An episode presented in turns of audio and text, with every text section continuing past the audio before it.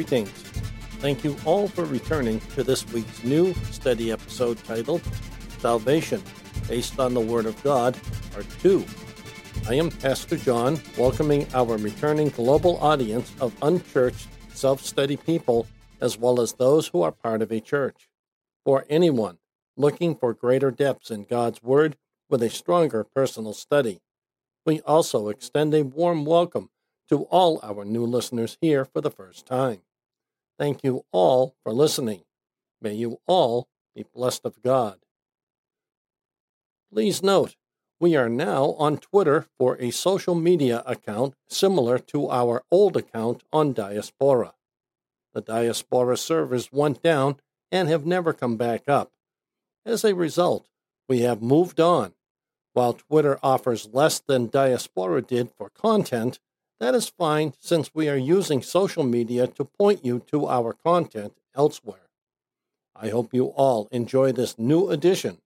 You can visit our public page, which is linked on the second line of our show notes. So, to be clear, a Twitter account is not required to see our posts. May God bless you all.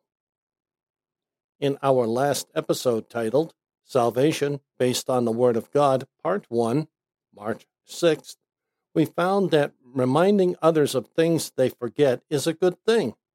However, here in America, this is lost in many cases, if not totally. We learned that reminding others of biblical things they forget is to be considered an essential service. What causes it to be well underreceived, if at all, these days, is not knowing what needs reminding. Many people here in America do this about things that are not forgotten. This just makes what a person has to say unwanted. The church body of one pastor will forget many things that another church body, under the charge of another pastor, will not forget. A pastor, knowing the body he serves, must realize to find out more, listen to our episode in our series titled Salvation Based on the Word of God, Part 1. Today, our scripture reads For we did not follow cleverly concocted fables when we made known to you the power and return of our Lord Jesus Christ. No, we were eyewitnesses of his grandeur. For he received honor and glory from God the Father when that voice was conveyed to him by the majestic glory. This is my dear Son, in whom I am delighted. When this voice was conveyed from heaven, we ourselves heard it, for we were with him on the holy mountain. Moreover, we possess the prophetic word as an altogether reliable thing you do well if you pay attention to this as you would to a light shining in a murky place until the day dawns and the morning star rises in your hearts. Above all, you do well if you recognize this. No prophecy of Scripture ever comes about by the prophet's own imagination, for no prophecy was ever born of human impulse. Rather, men carried along by the Holy Spirit spoke from God. From 2 Peter chapter 1 verses 16 through 21. Verse 16 starts with this For we did not follow cleverly concocted fables or cunningly devised fables. That is, fictions or stories invented by artful men and resting on no solid foundation. The doctrines which they held about the coming of the Savior were not like many of the opinions of the Greeks, defended by weak and sophisticated reasoning, but were based on solid evidence, evidence furnished by the personal observation of competent witnesses. The practical point referred to here is the promised coming of the Savior. From Barnes' New Testament Notes Notice how Peter opened this sentence. He is reassuring who he is communicating to that he, as well as others of the disciples, have not cleverly concocted, cunningly devised fables. Today, we would simply call such a person a liar, even possibly a deceiver. This is what Peter is saying. He and others like him are not. Peter spoke of things that was based on solid evidence. That evidence was furnished by the personal observation of competent witnesses such as himself. The particular point at hand was the promised coming of the Savior. Do we not do this today with elements of our history, no matter where we live? Of course we do. We read history of things, places, and people to learn about the things past to better make our present day and future for our children who will grow into that future. There is no changing the fact. We are our children's foundation for their future. How well we succeed as their foundation determines how well they succeed in planning for their children's future. But I digress. Notice further, while we made known to you the power and coming, that is, the powerful coming of Christ in glory, but if what they advanced of Christ was not true, if it was their own invention, then to impose such a lie on the world as it was, in the very nature of things, above all human power to defend and to do this at the expense of life and all things, only to enrage the whole world. Jews and Gentiles against them was no cunning, but was the greatest folly that men could have been guilty of. From John Wesley's Notes on the Bible. The dividing lines become more noticeable on one side, we have Peter and other witnesses of Christ. On the other side, we have lies, cunning, cleverly concocted fables about the truth. Notice what happened in Peter's day. It enraged the whole world, Jew and Gentile alike. While discontent is expressed when a person is lied to these days, when they succumb to cunning and or cleverly concocted fables about the truth with anything in America, people are seldom held accountable for this act unless it is criminal and or involves a reasonable sum of money at least in some way. This means there are many ways today people can be taken advantage of by those who lie, are cunning, and or use cleverly concocted stories and call it all truth. Today we even see that people use a cunning mix of truth and lies to form a story about something where only half of it, at best, is actually real truth. Here in America, the larger the item is for sale, the more one can run into this kind of thing. Not everyone is this way. However, there are enough of these people to go around so that someone, somewhere, is taken advantage of, and the person never knows it until it is too late. Frequently, someone who has been taken advantage of in this way is without recourse. Wouldn't it be nice if there was a way to know beforehand that something was not right despite what is being presented to us? with our lives in Christ? There is. But I am getting off track again. Notice how this verse ends. We were eyewitnesses of his grandeur. In another translation, it reads, We witnessed his majesty with our own eyes. So, Peter is talking from experience and not from cunning and or cleverly concocted lies called fables here. Peter actually saw what he is telling us here in his writings. Nothing is contrived by Peter. Some people drive a wedge into the heart of modern men and women, making it much more difficult to believe what Peter is saying is actually true. If you or I see some amazing thing today, we write it down so it is documented. Will someone else believe what we wrote today, a hundred years from now? That is up for grabs at best. Verse 17 reads, For he received honor and glory from God the Father when that voice was conveyed to him by the majestic glory. This is my dear Son, in whom I am delighted. Some versions read, This is my dear Son, in whom I am well pleased. For he received divine honor and inexpressible glory, shining from heaven above the brightness of the sun, when there came such a voice from the excellent glory, that is, from God the Father. From John Wesley's notes on the Bible. This demonstrated that he was the Messiah. Those who heard that voice could not doubt this. They never did afterwards doubt. From Barnes' New Testament Notes. Let's make those passages a bit more clear by putting them into one quote.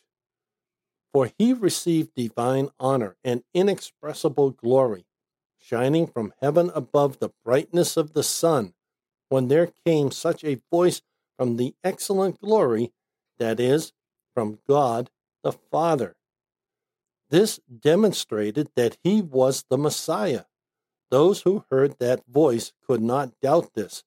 They never did afterwards doubt.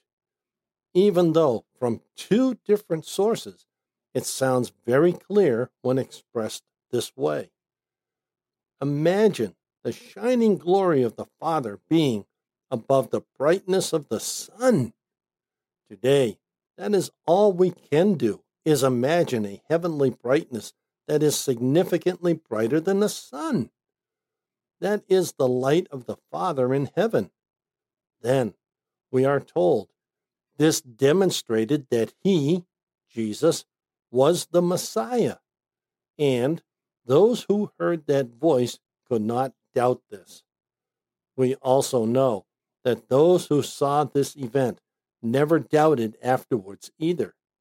This is one of the many reasons why the story of Jesus and the Holy Bible have lived so long after Jesus went home to make a place for us.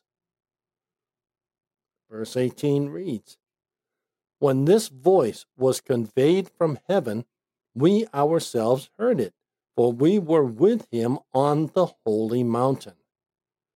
Therein is the reason why Peter, James, and John heard the voice of the Father in heaven. They were with Jesus on the holy mountain, eyewitnesses of what was seen and heard. The voice of God, the Father, the presence of God the Father in the air. Moreover, we possess the prophetic word as an altogether reliable thing.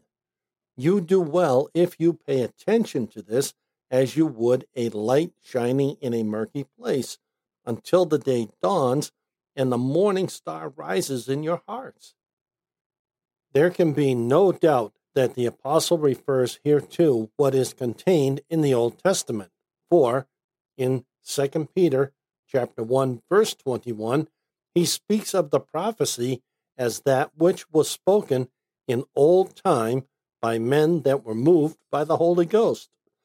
The point to which the prophecies related, and to which Peter referred, was the great doctrine respecting the coming of the Messiah, embracing perhaps all that pertained to his work, or all that he designed to do by his advent. They had one illustrious proof respecting his advent as a glorious Savior by his transfiguration on the Mount, and the apostle here says that the prophecies abounded with truths on these points, and that they ought to give earnest heed to the disclosures which they made, and to compare them diligently with facts as they occurred, that they might be confirmed more and more in the truth. If, however, as the more obvious sense of this passage seems to be, and as many suppose to be the correct interpretation, see Doddridge and Professor Stuart on the canon of the Old Testament, page 329. It means that the prophecy was more sure, more steadfast, more to be depended on than even what the three disciples had seen and heard in the Mount of Transfiguration.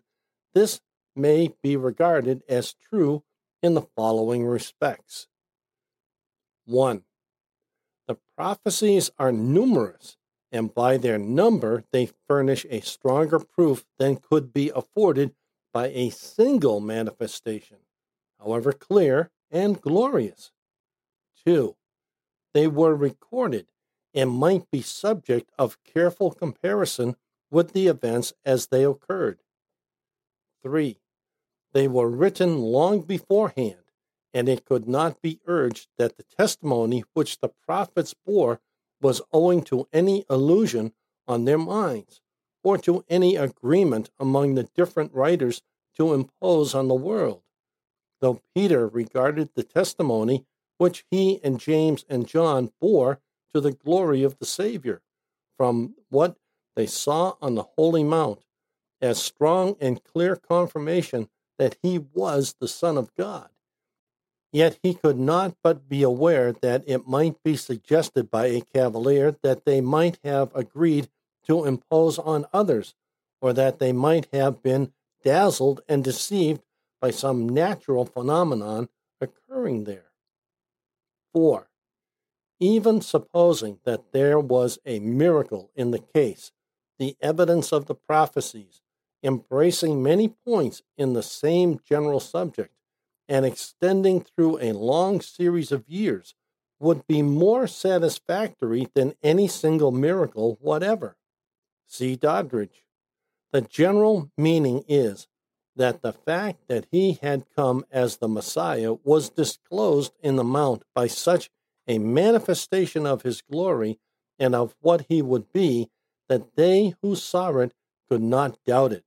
The same thing the apostle says was more fully shown also in the prophecies, and these prophecies demanded their close and prolonged attention.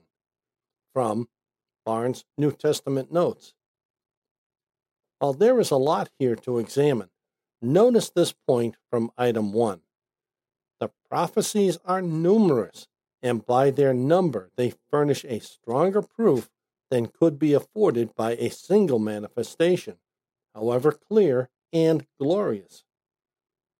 We can see that there is a host of prophecies, not a single prophecy or a few, but a numerous number of prophecies. Studying these prophecies, both fulfilled and yet to be fulfilled, is a real value for the children of God to do. With a prophetic understanding, we can see that the end of things is close and getting closer with every passing day. Now, it is not just the latest variant of coronavirus, but it is the ugly war in Ukraine, which, could go nuclear if things go even more bad than they are right now. The question we should be asking is where does all this fit in biblical prophecy? The problem with the answer to that question is the fact that biblical prophecy for us today can be very cryptic reading and sounding when spoken. The problem here is not having the words to express what you see prophetically. How could anyone relating the prophecy they saw of things we have in commonplace and in common words for today call them the same thing we call them? In biblical times, one might prophesy about war helicopters as locusts. This is why we today trouble with interpreting biblical prophecy. Just because we have trouble interpreting biblical prophecy does not mean it is not true. We need to be earnest to ourselves and put forth a solid effort to interpret biblical prophecy accurately. Now, notice item four. Even supposing that there was a miracle in the case, the evidence of the prophecies embracing many points in the same general subject and extending through a long series of years would be more satisfactory than any single miracle whatever. The general meaning is that the fact that he had come as the Messiah was disclosed in the Mount by such a manifestation of his glory and of what he would be that they who saw it could not doubt it. The same thing the apostle says was more fully shown also in the prophecies, and these prophecies demanded their closure and prolonged attention. Now, more closely notice even supposing that there was a miracle in the case, the evidence of the prophecies, embracing many points in the same general subject and extending through a long series of years, would be more satisfactory than any single miracle whatever. We can see that many miracles tell a stronger story than any single miracle, regardless of how great that single miracle is perceived by those who see it or experience it in some other way than seeing it. Now, notice further, the general meaning is that the fact that he had come as the Messiah was disclosed in the Mount by such a manifestation of his glory and of what he would be that they who saw it could not doubt it. The same thing the apostle says was more fully shown also in the prophecies, and these prophecies demanded their close and prolonged attention. In closing, Notice these three things said here. One, they who saw it could not doubt it. We can see that Peter, James, and John had no doubt, and Scripture told us that ensuing future doubt did not come with the passing of time as can happen to modern men and women today. Two, the same thing the apostle says was more fully shown also in the prophecies. Notice how this event had a fuller showing in prophecy before it happened. This gives the event with Jesus on the Mount very strong and conclusive evidence before it happened. Today, when an important event happens that leaves us with questions we backfill such an event with positive evidence to support that event. The difference here is the evidence was presented before the event happened regarding Jesus. This is how biblical prophecy works. It is how the gift of prophecy today works.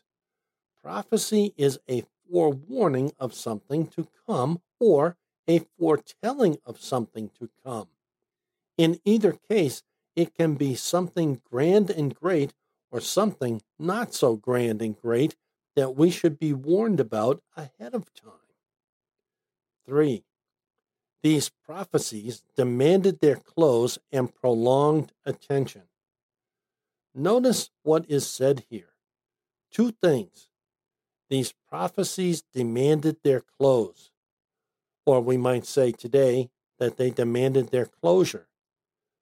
Their close was by the fulfillment of them, yet they also demanded prolonged attention, meaning the attention given these prophecies over the days and times to come well past the day they were spoken. With that said, Scripture tells us also, above all, you do well if you recognize this. No prophecy of Scripture ever comes about by the prophet's own imagination, for no prophecy was ever born of human impulse. Rather, men carried along by the Holy Spirit spoke from God. Next week, we will study The False Teacher's Ungodly Lifestyle, Part 1. What does Peter mean when he says, These false teachers will infiltrate your midst with destructive heresies, even to the point of denying the master who bought them? To find out, join us next week.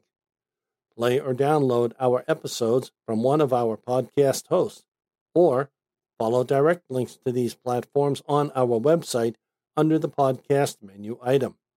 Details follow. This study podcast is a wholly self funded outreach presented by the Church of the Unchurched. Currently, an all electronic Boston based outreach uniting the community of lost, searching, lonely, and forgotten in Christ. We greatly appreciate serving our international audience. God bless you all. If you are visiting for the first time, welcome and God bless you. We look forward to the return of all our faithful listeners and new listeners. Please share our podcast with family, friends, and others you believe would find it a blessing. Thank you all so much. God bless you all. If you are unsaved, we truly hope you find God as well as receiving Him as Lord and Savior of your life. Please find a short link to our episode titled How to Be Saved at the bottom of any episode description. To learn more about us and who we are, give our episode titled Introduction About Us, Who We Are, a listen. In that episode, you will learn more about us, who we are reaching out to, our mission, vision, ministry, and more. Again, a short link to this episode is found at the bottom of any episode description. If you go to our internet homepage, under the podcast menu item, you can find many popular podcast platforms we are found on. We are located at this internet address unchurched.site123.m e. At present, we are located on a growing number of podcast sites, so you should be able to find us on a platform you like. We refresh all our feeds with every weekly episode upload on Sundays. These sites update our feed within 24 hours of our refresh. Now, may our Lord Jesus Christ Himself and God our Father, who loved us and by grace gave us eternal comfort and good hope, encourage your hearts and strengthen you in every good thing you do or say. Until next week, this is Pastor John for the Church of the Unchurched.